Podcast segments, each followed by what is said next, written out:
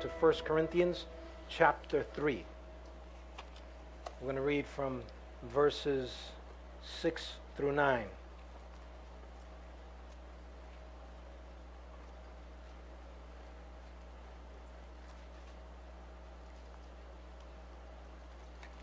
First Corinthians chapter 3 verse 6 through 9.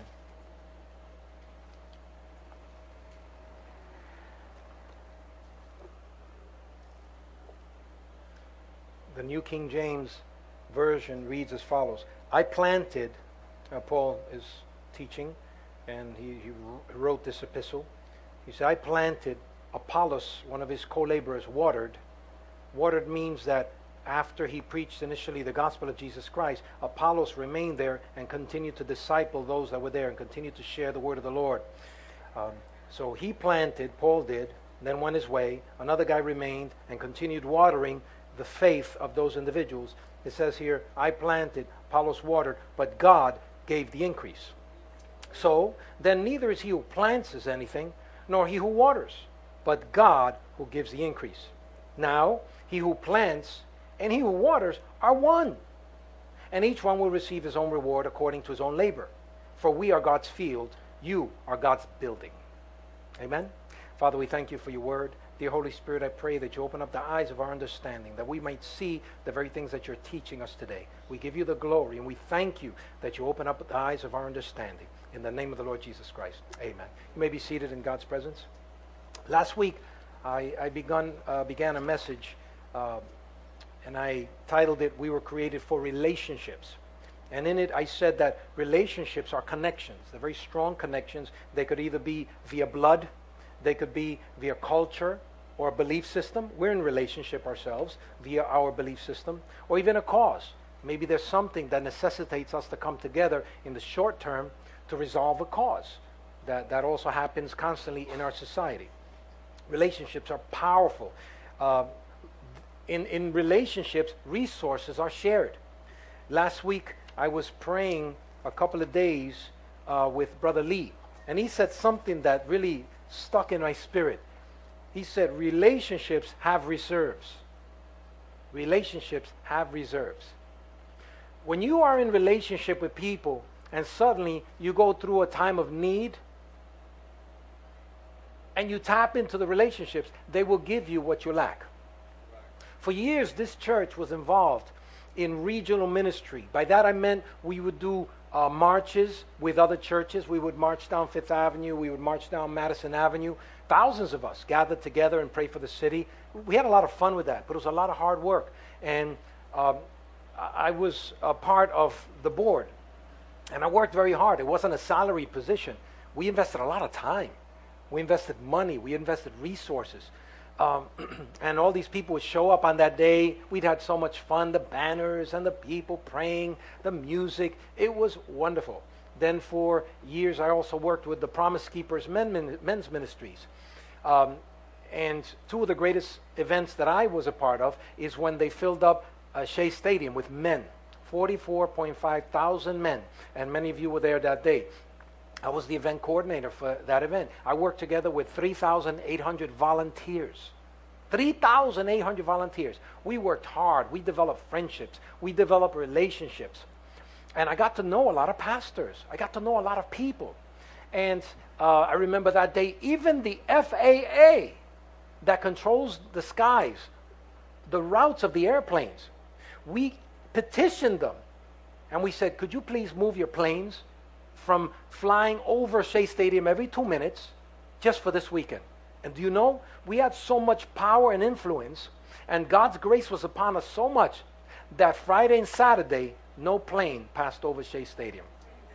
When our service finished at 7 o'clock on Saturday, the minute it finished, the first plane started flying over Shea Stadium. So, because of our influence, because of the amount of people we knew and the relationships we had, someone knew somebody in the FAA was able to reach out. And so God's grace was all over that. So for years we were involved. But then something happened to us. Eh, I believe it was uh, late 19, the, the, the late 2004. Um, we had a fire in our church, decimated the place. Uh, we were meeting in Harlem at that time, 116th Street between 7th and 8th, where we were for 14 years. And I remember standing there and the building's burning, and I honestly didn't know what was the next thing I was going to do. Says, where are we going to fellowship on Sunday? What about every every bit of time that we invested in this community? Everything is lost. So for a moment, I'm almost like in shock. I'm I'm in limbo, and then suddenly I hear a little voice in my ear. Pastor, if you need anything, we're here. So I turned around. It was an elder of another church that I had entered into relationship with in the midst of all these regional events. And he and I looked at him and said, "Thank you, brother." So I hugged him. I didn't, and I didn't think much of it, but I just appreciated he was there. Then another person came and told me, "If you need our church, we're there." Then I got a call. I said, "Listen, we're seeing this on TV. Is there anything we can do?" And then somebody else is calling me while I'm on the call. I said, "Hold on a second. Boom. We just saw. Can, is there anything we can do?" And this just went on for days. People reaching out to us. And it culminated with a service that they did for us without us asking in December of the year 2004. Needless to say, a whole bunch of churches got together, uh, including uh, Bishop Matera of Resurrection Church, uh, Dr. Padilla, my, my spiritual dad, uh, in Bay Ridge Christian Center, Dr. David Ireland uh, in Jersey, uh, Dr. A.R. Bernard from Christian Cultural Center, and literally, I would have to say, over a hundred other pastors. They showed up that day just to minister to us. And I was blown away because I had never seen that level of response before in the body of Christ, as at least to us. We did for others, but we had never seen that that that doting, the word you used, the doting on us. It was just the, the, the, the love that was poured upon us. And then they raised up an offering. You know how much they raised up? And you if you know already, don't say it. Because it's unfair. Last last week, Crystal, I know, I know, you know, just blurted it out. And then, so it wasn't ten thousand dollars, it wasn't twenty, it wasn't fifty, it wasn't seventy, it wasn't ninety, it was hundred thousand dollars that they raised for us. And we absolutely needed that because what happened was we lost our place. So we had to move to the Bronx and we lost half to three quarters of the congregation because most didn't want to come to the Bronx. They, they were really knit in the Harlem area, and I fully understand that. But we couldn't afford Harlem. It was too expensive. And the place burned down, so we were gr- grandfathered in into a specific price that we had for many years, but it was gone. But because of that act of love, based on relationships, that carried us during our lean season. So in essence, we kept on going. We kept on going. And we kept on rebuilding. And today, Years later, we are now strong. We're helping other churches. Just the, the other, I think it was two years ago, another church burned down not too far from here. And I just felt such a pain for them because I understand. And he's my friend, and I saw it on TV. So I called him. I said, What can we do? So we went, we gave him an offering and another offering. And, you know, that man was so touched. But I understand where he was because I was there. But because relationship, say with me, relationship we have reserves. You have more than what you realize. It's not about being famous. It's not about having a lot of money. It's about having a lot of relationships and sowing as much as you can into those relationships, and you'd be surprised how really wealthy you are. Amen. A man and a woman that has relationships is rich indeed. Amen. Hallelujah. Hallelujah. Praise God. So, in 1 Corinthians 3, it shows the relationship process because it's not all you. You're not the one that's doing all the work here. There are others that are working too. There are others that are praying also. There are others that are pouring in. You, you had um, uh, the Apostle Paul that came into a town and he'd do his work, he'd sacrifice.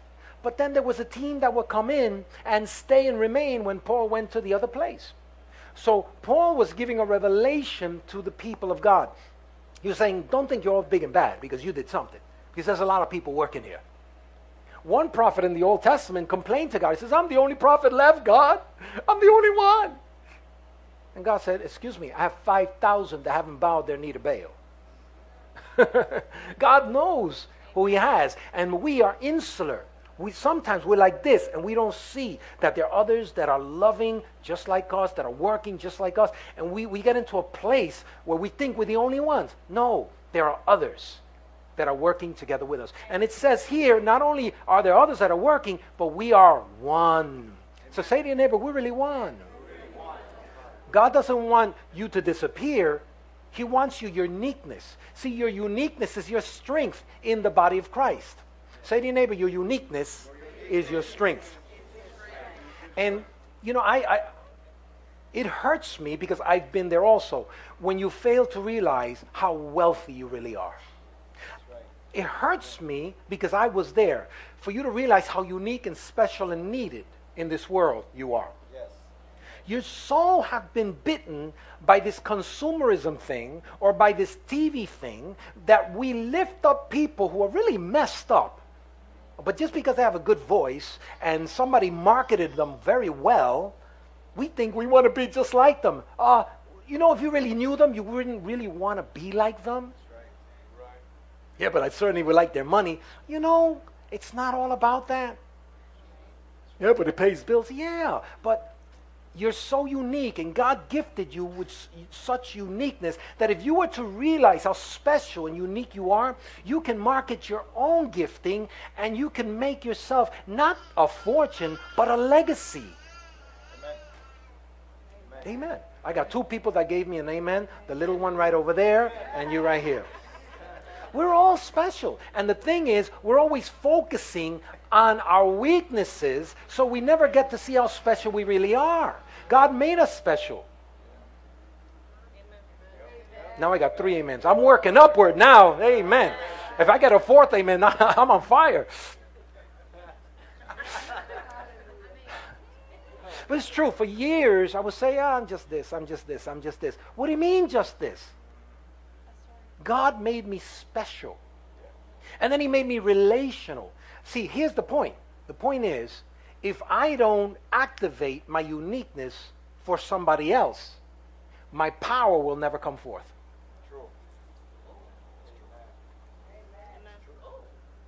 Yeah, that is kind of ooh, isn't it?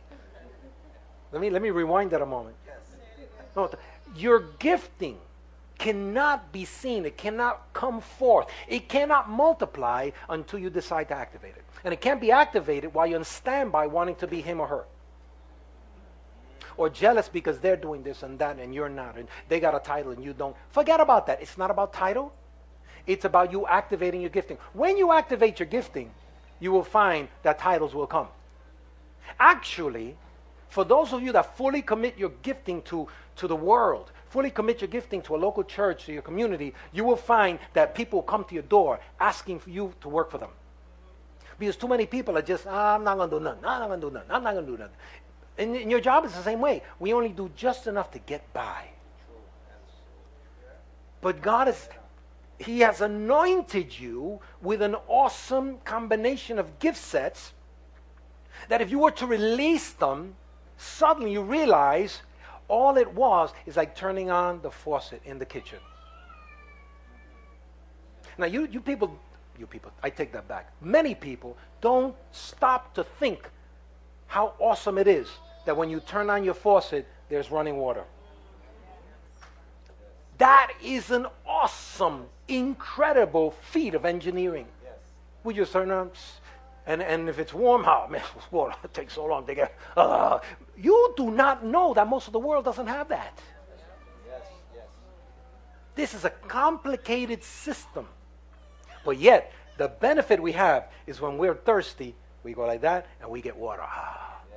You know you're like that?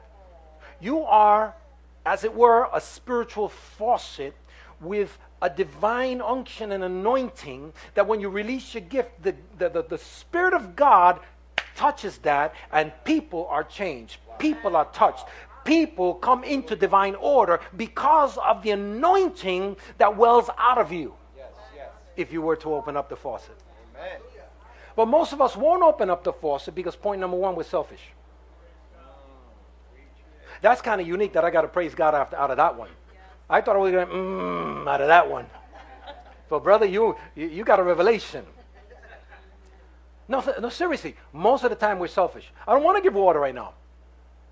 I'm not in the mood, especially for that one. oh yeah, oh, yeah. and they say you see it all in their face. You know, can you pray for that person? no. but yeah, the Spirit of God is waiting for you to turn on your faucet. And by revelation and by relationship, and relationship is important because that means you got to get active in somebody else's life, in doing something for somebody else beyond your sphere of individuality.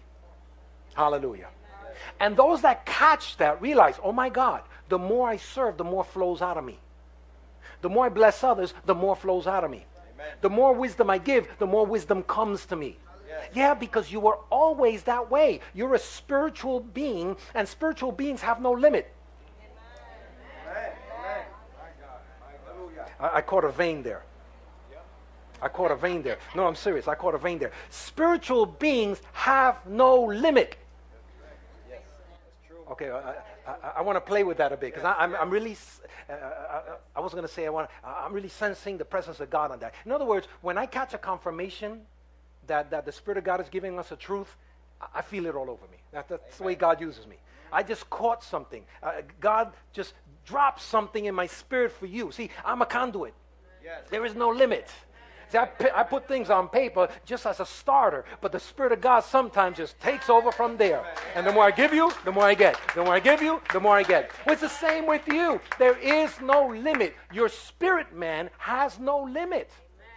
It's like the internet. You know, when, when I have my computer without connection, I can only access what I have in the hard drive. Wow. I want to run. I want to run right now. I'm getting excited. Hallelujah. Hallelujah. You heard that, Julio? There is no limit because you're a spirit man.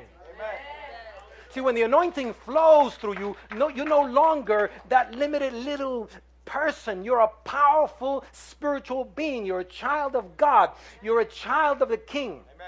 You're a minister of the gospel of Jesus Christ. You're an ambassador for Christ. You are a, a, man of God, a woman of God. Just read the Bible in the Old and New Testaments. Men and women of God did impossible things. Why? Because disconnected from the power that were just average mortal people but connected, they spoke to mountains, and mountains were moved out of the way. They spoke to seas, and the seas split apart. They spoke to dead bones, and dead bones came alive. They spoke to the mute, and the mute heard all over again. They spoke to the cripple, and the cripple walked. They spoke to the blind, and the blind would see. They spoke to the leper, and the leper was healed. And that same power is here today, and it's waiting to flow through you and through me. Come on, praise Him.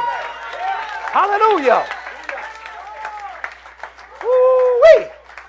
It's not about my last name. It's not about my title. It's about allowing the anointing, turn the faucet on, and by relationship, activate the love of God. If you're a good teacher, teach. If you're a good preacher, preach. If you got an opportunity, lay hands on somebody, pray for them, because the anointing is what does the work. It's not you, it's not him, it's God who gives the increase. Hallelujah. Amen. And that never went away. It's us that got cold. You go to many churches today, they're dead. Nothing's happening. And yes, now we'll sing page 353. I'm not com- criticizing that. I'm just saying they just there's no life in the churches. Man, life should overabound in churches. Churches should be the most joyous places because the Spirit of God is there waiting to heal, to set free, to, to connect you with Almighty God. My computer disconnected, I can only access the hard drive. But here's the next point. The minute I connect it to the internet, suddenly I have no limit. I'm powerful. If I want to know something, I can Google it. If I need something, I can download it. I want to read a book, I can just, you know, ask for it, it's down there. If I want to go shopping, I can go to Amazon.com. Want a delivery from my pizza uh, shop two, two, two uh, blocks away? I just go right to the pizza.com thing and I get a pizza in half hour or less for ten ninety nine.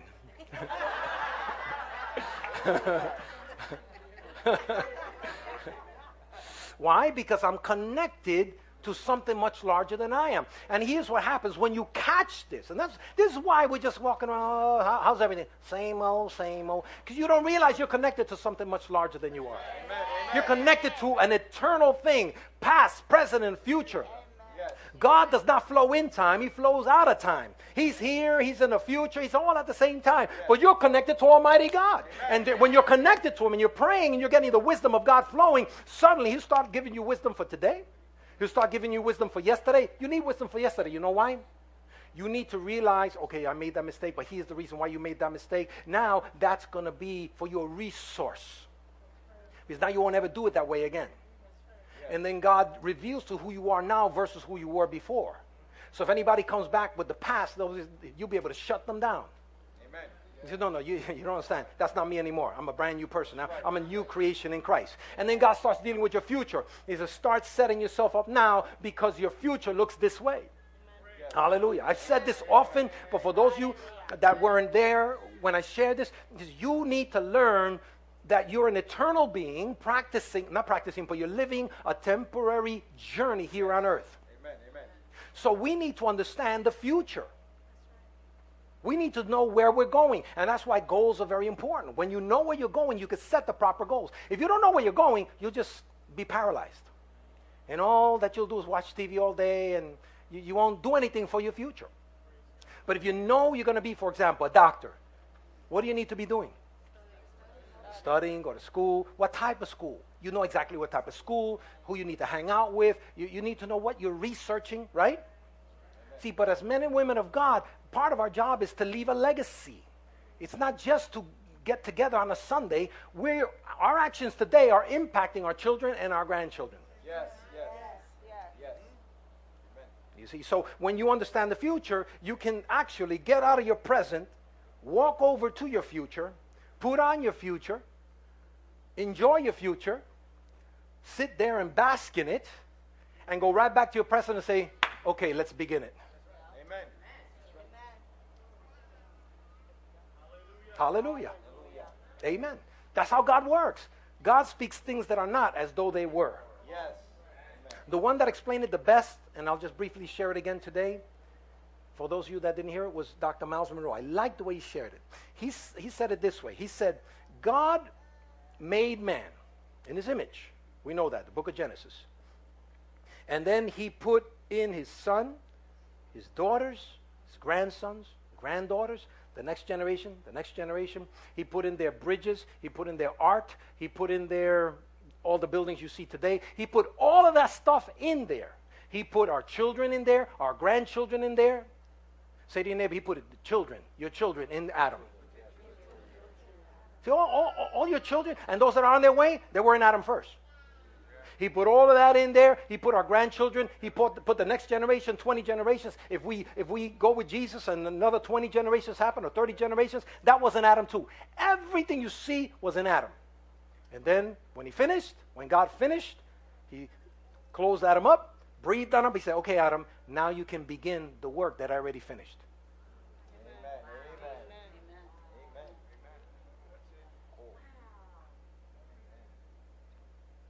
It's already a finished work. So God knows the future. So when He starts out of relationship, you start seeing, He starts giving you glimpse of your future, of the greatness of what He wants to do in and through you. He desires to do awesome work through you. You go in and you can step into your future momentarily and say, Whoa, I like this. I like who I am becoming here. And then you could go back and then begin the process that God already finished. I, I enjoyed a moment, a glimpse of my future when I was, I think, 15 years old. I was in my wife's house. We were just friends at the time. And she had invited me to a church. And so her mother told me, she says, mijito, uh, ¿quiere, ¿quiere bustelo? And oh man, she brought, that's it. I was done. I went to her house. I was done. Bustelo, some nice warm bread, a little butter. I was done. And in the midst of it, she turns around. She says, The Lord says you're going to be a pastor. I go, Say what? What's that? I had no idea what a pastor was. I was not a practicing Christian. I didn't go to church. My parents never taught me about this. I knew nothing about what it was to be a pastor. I didn't know what a pastor was. I only knew that in the Catholic Church there was a man on the cross and he seemed sad. And of course, when you go to the Catholic Church, you must honor the church. You must get some water, dip it, and do this. For those of you that have had that experience, I knew that much. That's it. That's all I knew. And she told me I was going to be a pastor. Go down another 20 years, I'm pastoring. She's part of the congregation. I was her pastor before she went on to be with the Lord. That was awesome. But another thing marked me. And years later, after I became a minister, minister, my dad came to me, and my dad says, "You know, son, I didn't, I never told you this, but I want to tell you this now. My grandmother, he's talking to me, his grandmother, my great grandmother, his grandmother, she used to smoke tobacco.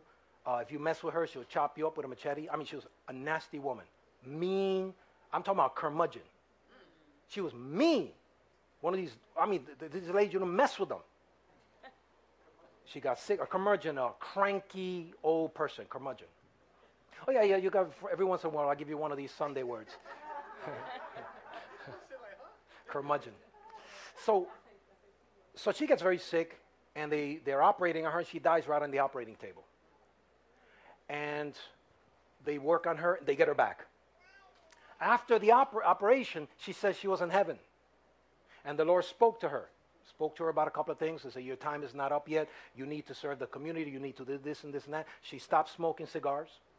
She stopped chopping, you know, fighting people. chopping people. Yeah, because that's what they did those days. What? What? That's it. you know? So, you know, she started serving the Lord. And she really became a, a, a wonderful woman of God, and she was very recognized in her community pray for people, get them healed. I mean, just, she was really on fire for God. And two months before she passes on to be with the Lord, she takes my dad and says, I have something to tell you. The Lord tells me you're going to have a son, and he's going to be a minister. He didn't have a son yet. So years later, he sees a son become a minister. So he goes, he remembered that which his grandmother told him so many years ago. That floored me. It blew me away. But again, you see, God has plans for us, and we need to understand that. His desire is to bless you. His desire is to place you in places of influence, not just to make you famous. He wants to put you in a place of legacy building where you would really indeed touch people and impact them for eternity. Today I'm living out a word that had been prophesied to my dad before I was ever born. Amen. Could it be? Could it be that the same thing is in your future? Could it be that God already has something for you? That He already has resources, relationships for you? Could it be if you would just to start to begin to trust Him right where you're at and to start to allow the anointing? Well, I'm not a preacher like you are. Yeah, but you know, you know the verse, God loves you, right? For so God loved the world that He, you know, you know these verses, simple things. Share your testimony with someone. The minute you start turning on your anointing at the level you're at, that's the minute it starts flowing through you. That's the minute you get uh, taken out of local and now you go into the eternal and the anointing wants to flow through you. There is such a need. And the reason why the anointing has to flow is because somebody's dying out there. Somebody's sick out there. Somebody's in prison out there. Somebody needs a touch of God. And the way God touches this earth realm is through men. Why? Because in the beginning he said, Man, I make you in charge of this earth realm. So whenever God is going to move, God raises up a man or a woman that he can trust. And he allows his anointing to flow through them. Hallelujah. Hallelujah. God could do it himself, but he determined that he would work through mankind. He determined, not even the angels have the privilege of preaching the gospel of Jesus Christ. In the book of Acts, chapter 10, the angel comes to Cornelius. It says, Cornelius, there's a word you need to hear. So go to Simon the tanner's house. He gave him instructions as to how to get to a place so that that man, Peter, could preach the gospel because the angel didn't have the privilege of preaching the gospel of Jesus Christ. That privilege is given to man. That privilege is given to you. That privilege is given to me. Hallelujah. So it is time to start allowing that faucet, that anointing, that grace, that favor that's all over you to start flowing. Hallelujah. And I find that many times the enemy knows the anointing that's on you because it's like a mark. It's a mark. We don't know how they can read it, we just know they can. It's happened to me where I've gone to places and, and people that are sensitive that way have been able to say, Oh, I see an aura all around you. Uh, yeah, it's called the anointing of God. I know. It's the Holy Spirit. I know. I know what it is. yeah. You know, I don't need you to, don't, don't read me. You don't have to read me. I know what, I am in relationship with Almighty God. The Spirit of God dwells in me. Hallelujah. Amen. Praise God. Others have caught it and they see it. It's an anointing. It's a mark. You know, the enemy has he marks his people, but God also marks his people. The Bible says that the Holy Spirit seals us for the day of redemption. Yes. Yes. In the Old Testament, when when uh, the devil went up to heaven, because he also has to report, by the way. God said, uh, "You recognize Job? You see Job? He's my man." Oh yeah, God boasted on Job. Well, of course, yeah, I look at him and you have a protection all over him. I can't touch him. Hello? The enemy revealed there that even even though the enemy wants to get at you, there's only so much he can do because there's a divine protection on you. Hallelujah. Amen. And I tell him every day, I thank God. Lord, I thank you for your anointing. I thank you for your grace. I thank you for your favor. I thank you that your angels encamp round about us. Yes. Hallelujah. The other day, we had a, a, a minister come here, a prophetess. She came in. She said, Oh my God, this place is filled with angels. I said, I know it. I have to actually see it, but I know it's there. I know they are there. I've been delivered from so many crazy things. You, I, I, I, need another service. I'm coming, coming to a close here. I need another service just to share you some of the testimonies as to how people were ready to kill me, and suddenly, whoop, they just flipped. They flipped and they stopped. Oh, we're not going to touch you. Over and over again. It's the anointing. It's God's grace. It's not that I'm big and bad, but I'm connected to one who's big and bad. Amen. Hallelujah. Amen. Praise the Lord. And God's people need to really up the ante today. You need to start allowing that anointing to flow because somebody's waiting for you. Somebody's standing by waiting for you. And another thing, when you start releasing your anointing, you also start releasing angels to get into assignment. We don't command the angels, but the angels activate when we start activating our anointing because there's things that need to come into place, and they are, the Bible says, they are helpers to the heirs of salvation. They help us, they aid us in that. So I don't need to know how God sends them out, I just need to know that they do get active. I just need to know that when I start my stuff, things in the heavenly start activating, and other people are going to get their blessing because I have decided to become obedient, stop and stop being selfish. Glory to God. Hallelujah. Come on, give him some praise. Woo-wee. My God. My God. So in, in the coming days, yeah, it's important we be here Wednesday for prayer. But you don't understand why. It's when you stand in the place of prayer, you're standing in a place of intercession for somebody else. Somebody else won't go to hell because you prayed. Somebody else will be healed because you prayed. Somebody else will get into divine alignment because you prayed. Some a marriage will be saved because you prayed. A boy won't die because you prayed. A young lady might not make a mistake because you prayed. Hallelujah. The Bible says that God looks for a man to intercede and to stand in the gap. A man, mankind. He looks for somebody to stand in the gap so that he doesn't have to allow that destruction to take place. Amen. Well, if God was a God of love, why would he destroy? No, no, we're doing the destroying. Right. Have you seen the news? It wasn't God that pulled the trigger. It was a young man that went bonkers, that, that listened to the wrong things, uh, just lost it. We need to intercede. Years ago, something like that happened in Columbine. Remember Columbine? Yeah. Well, God raised up some prophets and some people to intercede for that. Uh, God uh, uh spoke to Cindy Jacobs and she spoke to the people of Colorado. Please pray because something is going to come to Colorado. And the Lord's saying that, that the children are going to pay if there's no intercession because some evil is on its way to Colorado. And so she went from city to city and nobody was listening to her. But one city decided to listen to her and they started praying and they started interceding and they started crying out to God. Then suddenly the evil came. It hit this town. It hit that town. It hit Columbine. It skipped the town that was praying and then hit the other land. This is a registered, documented fact.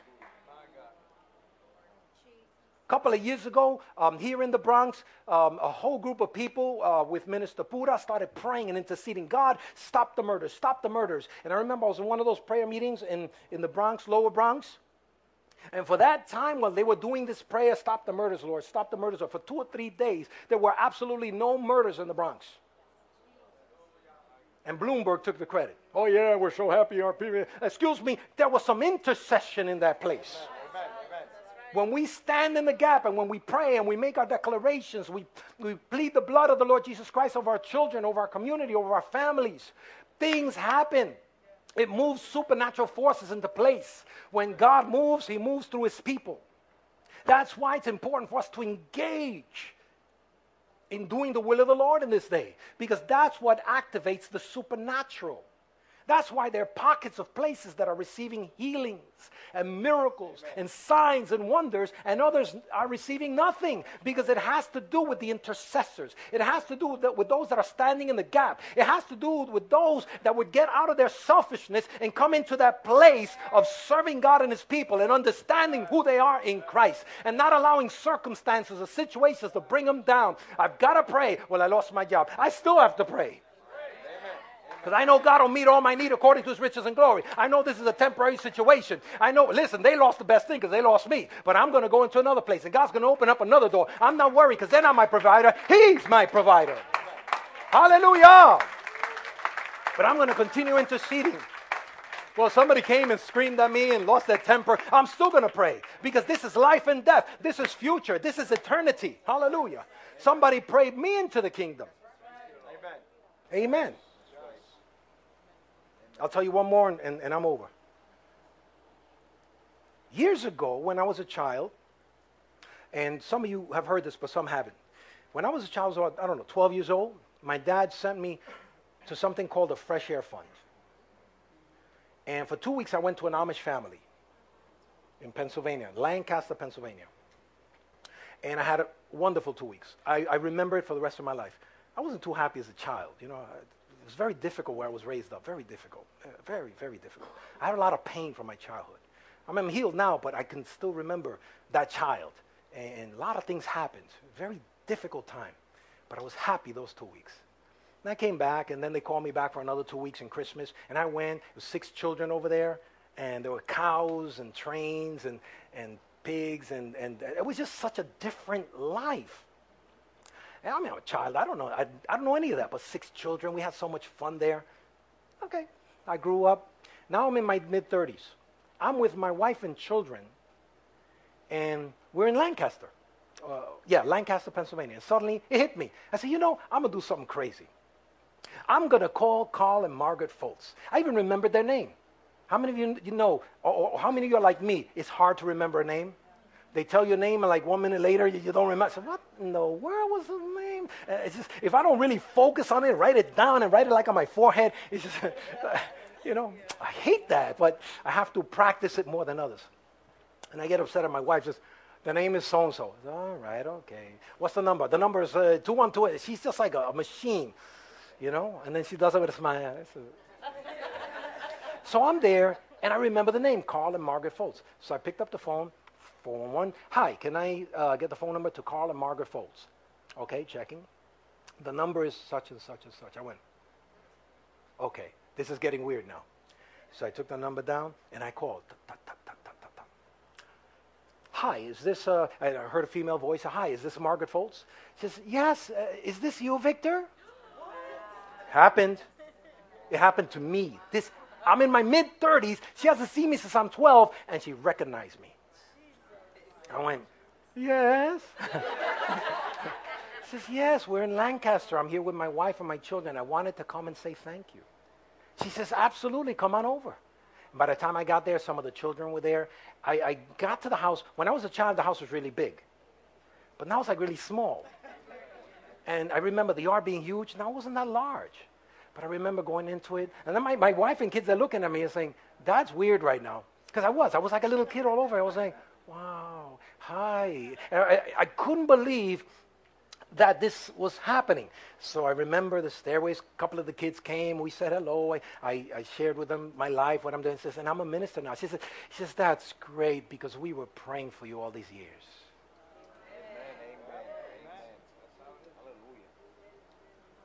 They were praying for me. I found out that they did that as a ministry. They would bring kids from the city to their home, and while the kids were there and having a great time, they were praying for them. That was their ministry. So don't think you're big and bad and did it all on your own. There are people that pray you into the kingdom. There are people that minister to you. They share the word of the Lord and are patient when sometimes we're knuckleheads. Come with me to church. Ah, no, church, church. Yeah, yeah, yeah. Sometimes it takes a while for us to get there, but some people loved you in the kingdom. Guess what? Now it's your turn to love somebody into the kingdom. Hallelujah. Come on, can you praise him this afternoon? Let's all stand. Hallelujah. Somebody loved you into the kingdom. We, we have to be grateful. I went back and I thanked them, and I know that it blessed her. Her daughter came to me and, and told me, I played tag with her when she was a kid, and now she's a grown up woman, has her own children. She says, You know, what you're doing here is a really good thing. Because dad and mom did this for a lot of children. So for you to come back and to say thank you, that was special. Wow. I never even thought it that way. I was just feeling grateful. So I just wanted to thank her. I didn't realize how much of a blessing that would be to her just to hear it. And just to have one of those kids that she prayed for come back and say, Your prayers worked. I could have died, but I didn't. Many times I could have died in the city. The city could have eaten me up and spit out the bones, so to speak. But I lived to give glory to God. I lived to testify of His goodness somebody loved me, somebody that created a relationship with me at the time that I needed was there for me. Even though I might not have deserved it, even, even though I might have had a bad attitude, even though somebody might have written me off, somebody loved me enough to reach out to me.